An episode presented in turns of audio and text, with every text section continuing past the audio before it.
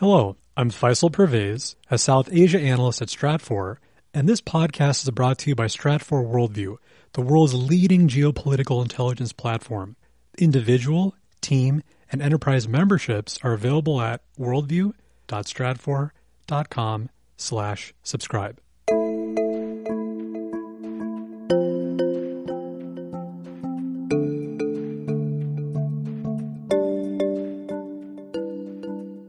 Diplomacy fails and war is unwise, call on the CIA Special Activities Division.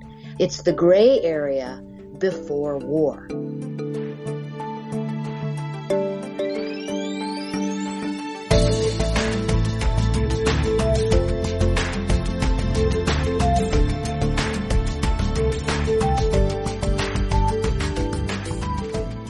Welcome to the Stratfor podcast from stratfor.com.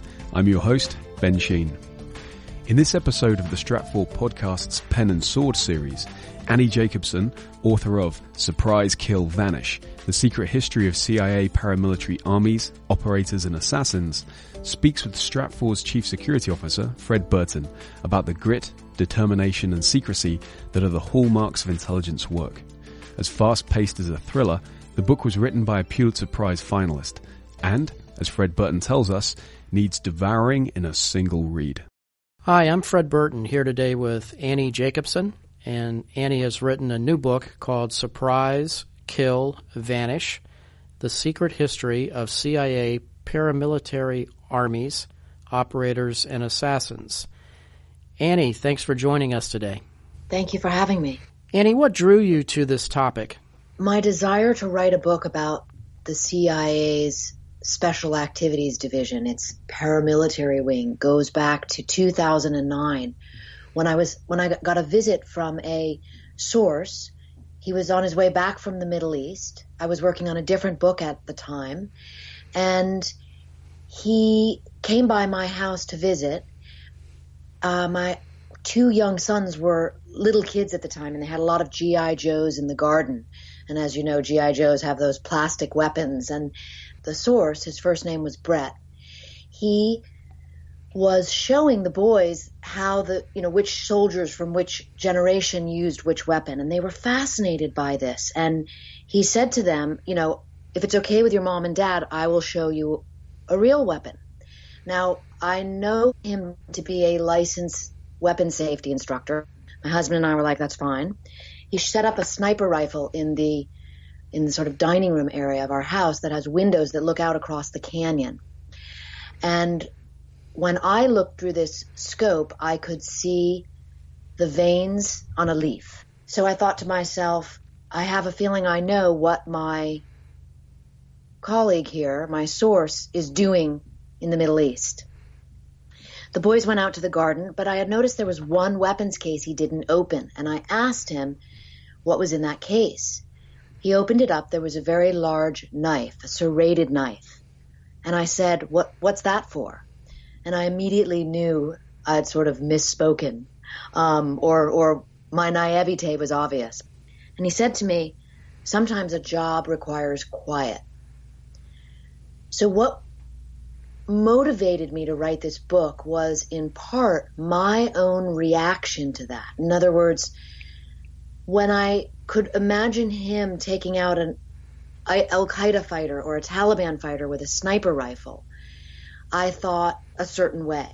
But the idea of this person I knew stabbing someone in the ribs or slitting their throat really gave me pause. And I was just as interested in my own reaction, sort of meaning the citizens of the United States, our reaction to killing, to targeted killing, to what I learned was called gentlemanly warfare, which is rules of engagement that the Pentagon goes by. And this idea of ungentlemanly warfare or guerrilla warfare, which is how the CIA uh, does business for the president. Annie, that's an unbelievable story. It's not every day you get visited by uh, CIA assassins.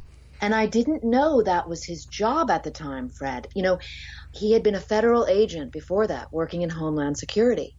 And I knew he was weapons trained. And when he came to visit, he gave me one of those challenge coins and it said, you know, there was a picture of Afghanistan on one side of it and on the opposite side it said, you know, State Department, Kabul, Afghanistan. And I thought, my friend is not a diplomat. That I knew, right? And so I had a feeling that he was working in the intelligence community, but I didn't know specifically why. And that source never told me anything about what he did, not then and not since. I found out from others who worked with him that he was a member of Ground Branch, which is, as you know, the CIA's sort of branch on the ground. They also have an air branch and they have a maritime branch. But Ground Branch is very secretive. I, dare I say it's one of the CIA's most jealously guarded secrets. Well, I think you're right about that, Annie. And I know from following your work uh, from Area 51 to Phenomena to Operation Paperclip that you're you're always drawn to secrets. Why is that, Annie? I think that's the journalist in me. Um, but it's also it goes back to the Eisenhower principle, which is why I, you know, people. The other question people ask me is, how do you get these really interesting sources to talk to you who might not otherwise speak to a journalist? And I think the reason is the Eisenhower principle. So, in his farewell speech, it is very well known that he spoke of the military industrial complex and warned Americans to be very careful that the country did not go in that direction where we were just making weapons and making war. But the lesser known part of Eisenhower's farewell speech offered a solution, an antidote, if you will. And that was, he said, that an alert and knowledgeable citizenry can essentially, you know, provide the checks and balances to the military industrial complex. And so I always use that in discussion with my sources like the public needs to be alert and knowledgeable. They can't be alert without being knowledgeable. We need some information. And so because that's how I lead, that is my intention is to inform, you know, which is really what journalism is about. It's it's to inform the public, it's not to have an opinion. Annie, this book took no small effort. It's more than 500 pages, about 75 of which were notes and bibliography. What was the hardest part of pulling this history together? I think it was organizing a way in which the narrative could make sense across time because because so much of this is classified and hidden in in in secrecy and cloaked in sort of you know obscurity as I was researching and reporting and interviewing sources, I was learning as I as I went. And you know, there are certain operations that we know about. For example, I read about Guatemala or the Bay of Pigs that are well known in the public because they were CIA failures. We don't know or we didn't know as much about CIA success stories because the intention is for them to remain, you know, plausibly denied. That is the hallmark of CIA covert action. And so I was trying to put a balance in play so that readers could feel like, oh, I know what I'm familiar with Guatemala. That's what that is. Oh, I'm familiar with the CIA rumored to have killed Che Guevara. So giving people some context to this big, broad, and mysterious subject so that they could you know, understand the way in which this plays out. With that said, I think my reporting is a tiny tip of the iceberg. There is so much more going on. I mean, I learned in the end of my reporting that the CIA's Special Activities Division is operating in what is believed to be 134 countries around the globe. Looking into this with your research, did you come across uh, any females in this business? There was one or two females in a program which I write about in the very end of the book, which is essentially breaking news, if you will. Um, and it, that is the fact that right after 9 11, um, the agency went to the president with a First, they went to Dick Cheney. That part has been reported in a couple different books. But what I learned is, and the way it was reported was this small unit, which I report was called a stalker team, um, that went to the president, and then the reporting stops there. No one was able to find out if it actually came to fruition.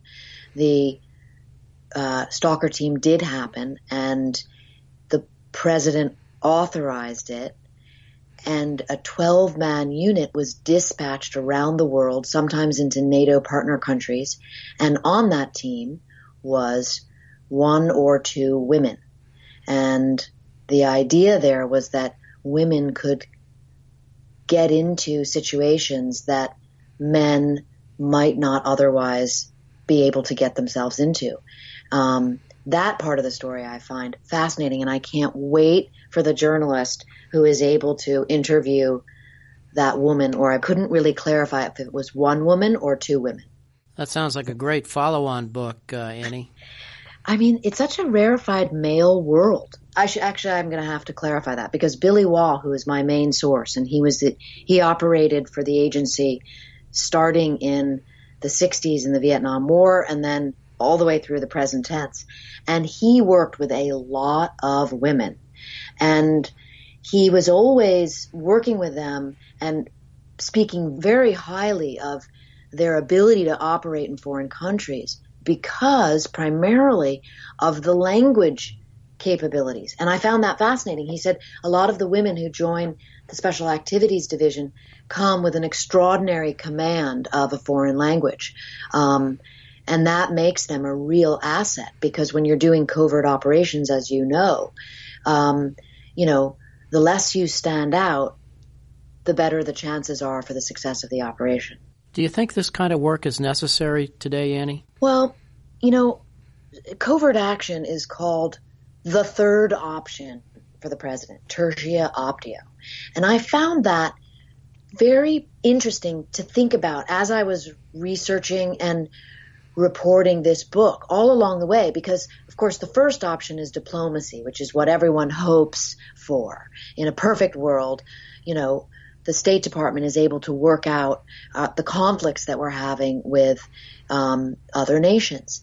And the second option, traditionally, historically, is war. So only after 1947, after the National Security Act, was this third option put into play, which is the CIA's hidden hand. And so, in essence, it's, you know, if diplomacy fails and war is unwise, call on the CIA Special Activities Division. That's really interesting to think about because it's the gray area before war. And if I do have an opinion in all of this, it's that um, I was most impacted by the fact that most of the operators, be they on ground branch or other areas of the CIA's paramilitary, they were people in their 40s and up. And they are veteran tier one special forces trained operators who are really confident in their abilities, in their capabilities, in their goals, in their targets, and they want to be in the war theater um, or, you know, outside the war theater. And when I interview young men, and I'm talking very young men, like 18, 19, 20 year olds who are going to war, and some of them are coming home missing limbs or in terrible cases of PTSD. Um, not all of them, but a lot of them um, I really go back to that age old um, archetype that young men become cannon fodder for the generals. And that is, that is my opinion, but that is my observation. And that is what makes me think perhaps the third option should be really considered by the citizenry. Yeah, you make a very good point with that, uh, and I happen to agree with you on that assessment. When you look through your research for surprise, kill, vanish. What's the one thing that really shocked you? I would have to say, and I, I write about this in the last few chapters of the book. Um, one of the things that the CIA is always doing, and it's something that the Green Berets do as well, is work with indigenous force partners. So, in other words, locals. And we train them, we equip them, and we teach them how to sabotage and subvert. Um, that goes back to the old days of the OSS, the Office of Strategic Services, from which the their motto was "Surprise, Kill, Vanish." Okay, so it was the idea in back in World War II, the original OSS Jedburghs were jumping out of helicopters into Nazi-occupied France, you know, cutting the throats of the Nazis and vanishing. And working with, to accomplish that, they worked with their French partners, okay? The, the, the, the resistance fighters, French resistance fighters on the ground. And that model carries over. It's like find locals we can work with. They know the land. They understand the geography. They understand customs. They have access to places that, you know, U.S. soldiers don't. And in the last part of the book, when I'm looking at the indigenous force partners that we chose in Afghanistan and in Iraq, it's horrifying to learn and again from the first-hand sources telling me this but doing lots of you know double checking with these sources that these partners are really in many cases reprehensible. They do not adhere whatsoever to the values that we Americans in a democracy hold dear. They you know, from drugs to um, corruption. And that becomes very disheartening to report because I got the sense from a lot of the ground branch operators that they were really compromising their morals. They were feeling like, why are we in partnership with some of these indigenous people? Well, I think that uh, what you also have uncovered is that this is a dirty business at times, which um, a lot of folks really don't like to think about. It's a very dirty business, you know. But again, those are the issues. That's what taking it all the way back to my initial question to my own self: Why am I okay with that and not that? You know. Um, but I think you've hit upon a very important point that people sh- should think about, which is, you know, where do you draw the line? Where what dirty business is okay or, or at least acceptable?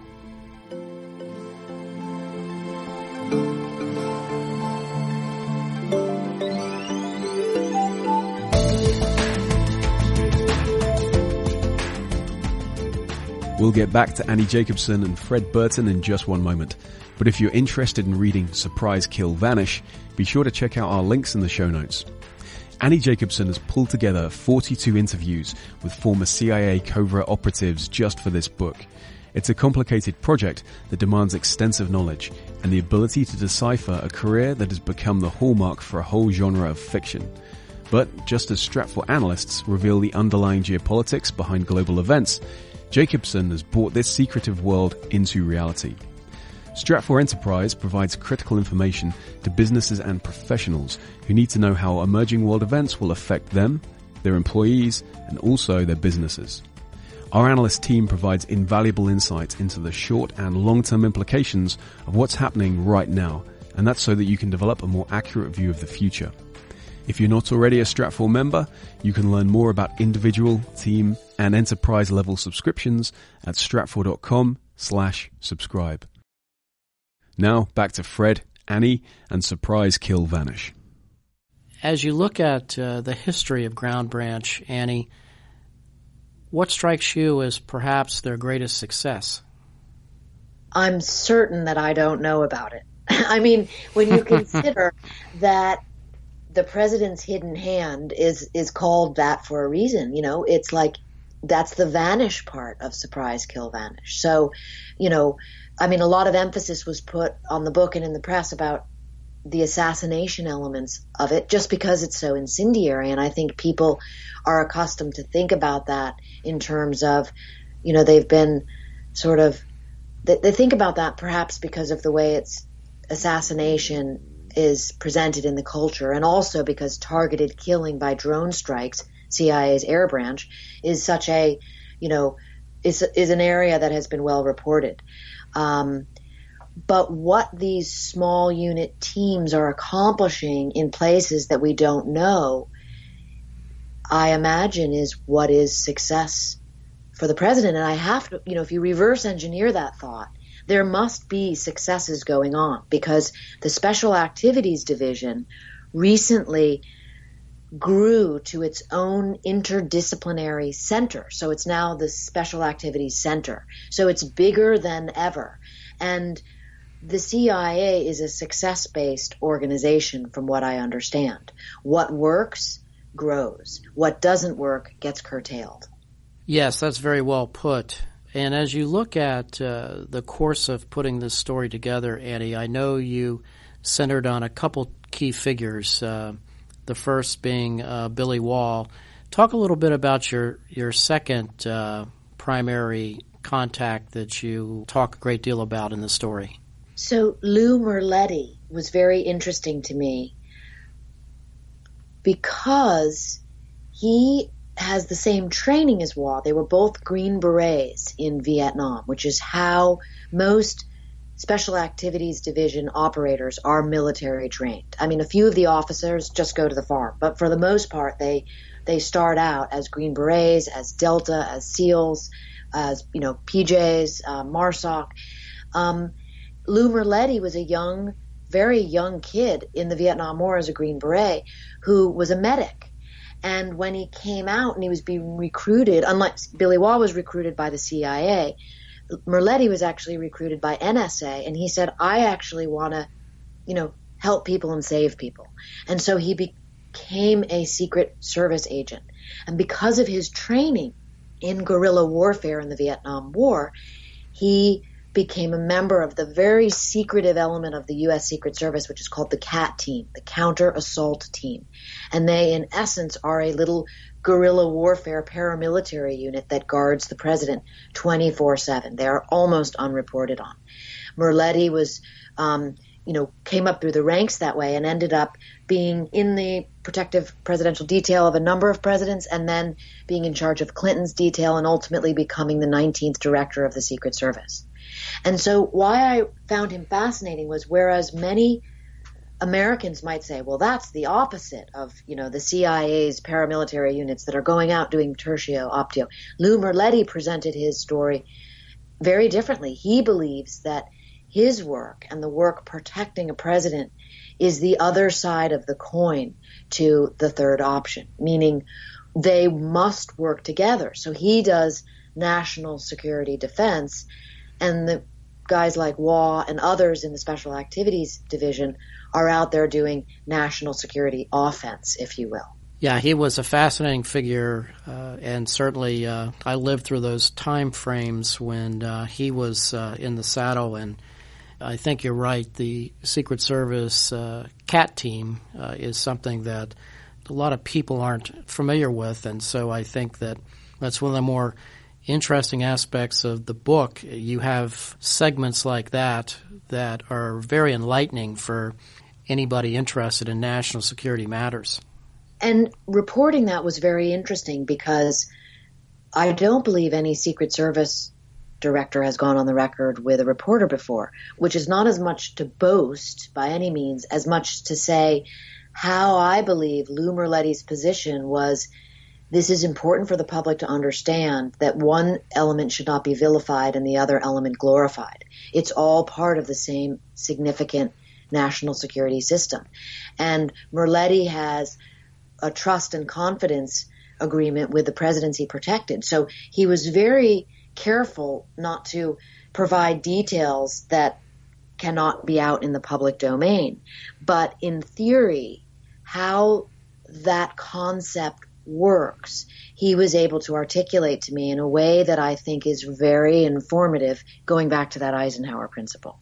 Annie, in the course of doing your research for all of your books, which uh, are simply marvelous looks into the secret world of the intelligence community, what has been the most difficult book that you have put together in just trying to acquire data sets? I, I'm thinking about, as I read Area 51 or Operation Paperclip or even Phenomena, uh, I was struck by how much research actually had to be done to put these stories together, having been successful in cobbling together a few books myself. I know the time involved. So, out of all your projects that you've worked on, which has been the most difficult?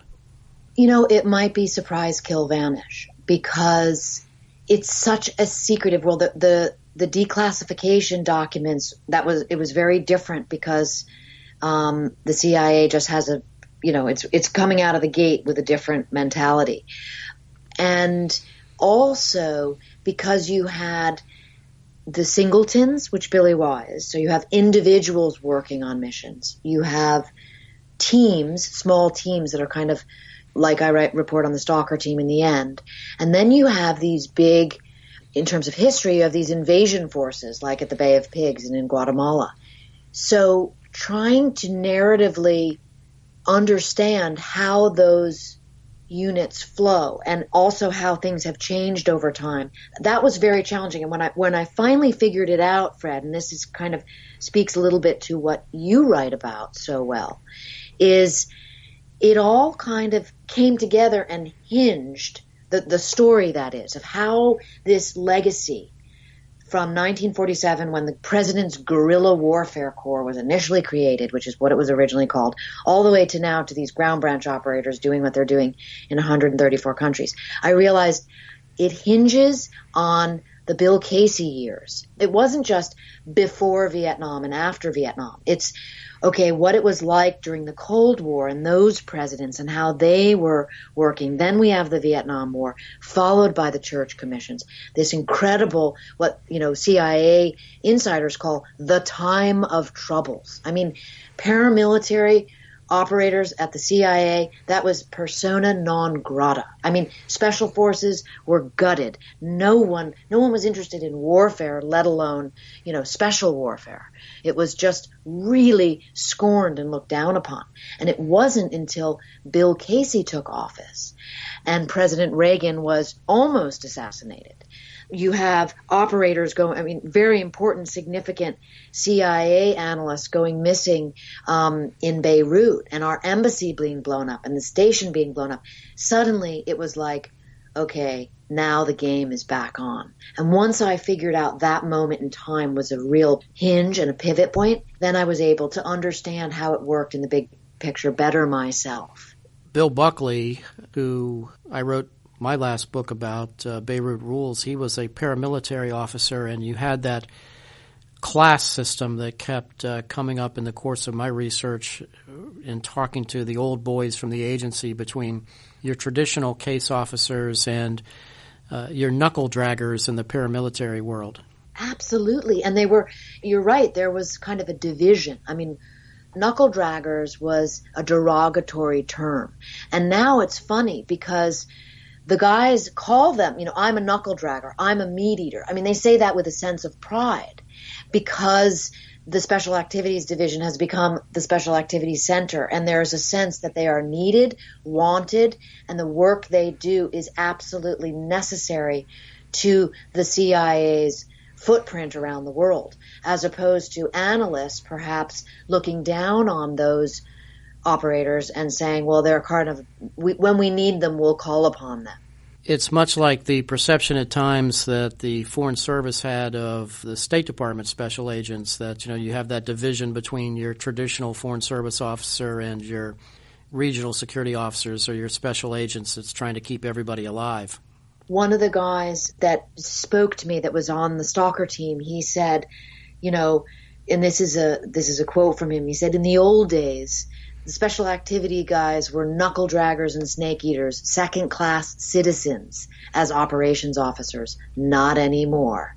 And he's talking about how they are looked to at the agency to take the lead, not looked down upon. Yeah, at times uh, you need a very specific kind of surgeon to get a job done, and I think that's uh, exactly where Ground Branch fits that really, I think, is the core here. And it, it's back to that original origin story for me of all this, which is is there really such a thing as gentlemanly warfare? I mean, the, you know, during World War II, um, that was what the OSS was doing was looked down upon. It's why Truman ended it. It was like, gentlemen do not slit throats. War should be fought the, by the old sort of Athenian way. Well, you have to ask yourself, are you trying to win a game or are you trying to end the war?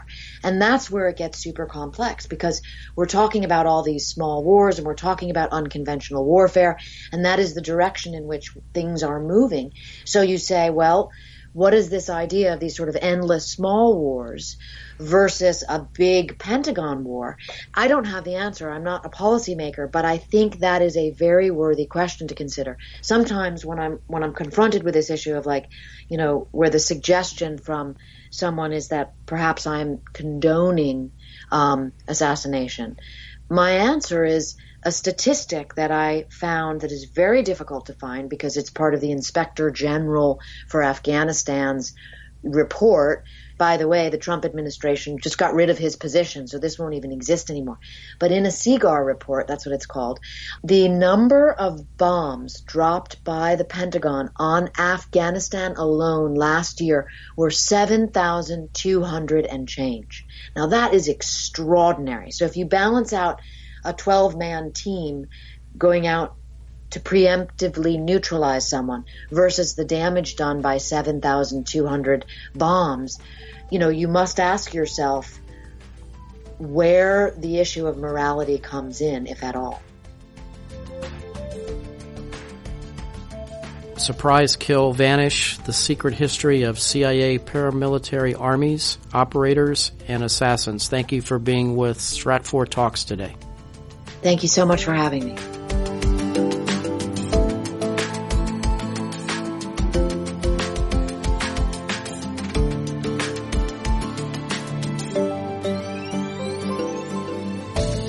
Thank you for joining us for this conversation with Stratfor's Chief Security Officer, Fred Burton, and Annie Jacobsen, author of Surprise, Kill, Vanish, The Secret History of CIA Paramilitary Armies, Operators, and Assassins. We'll include details on how to purchase the book in the show notes, along with a link to Fred Burton's latest bestseller, Beirut Rules. And if you're interested in learning how Stratfor can help you with analytic tools to visualize and anticipate those areas in the world where your interests and operations are at greatest risk, be sure to visit stratfor.com slash enterprise. And to ask us a question about this podcast in particular, or even propose an idea for the next one, please drop us an email at podcast at stratfor.com. And if you have a moment, we'd love it if you left a review on the podcast page on iTunes or wherever you listen. Your feedback is really valuable to us. And for more geopolitical intelligence, links, and fun facts about what goes into forecasting world events, be sure to follow us on Twitter at Stratfor. Thanks for listening.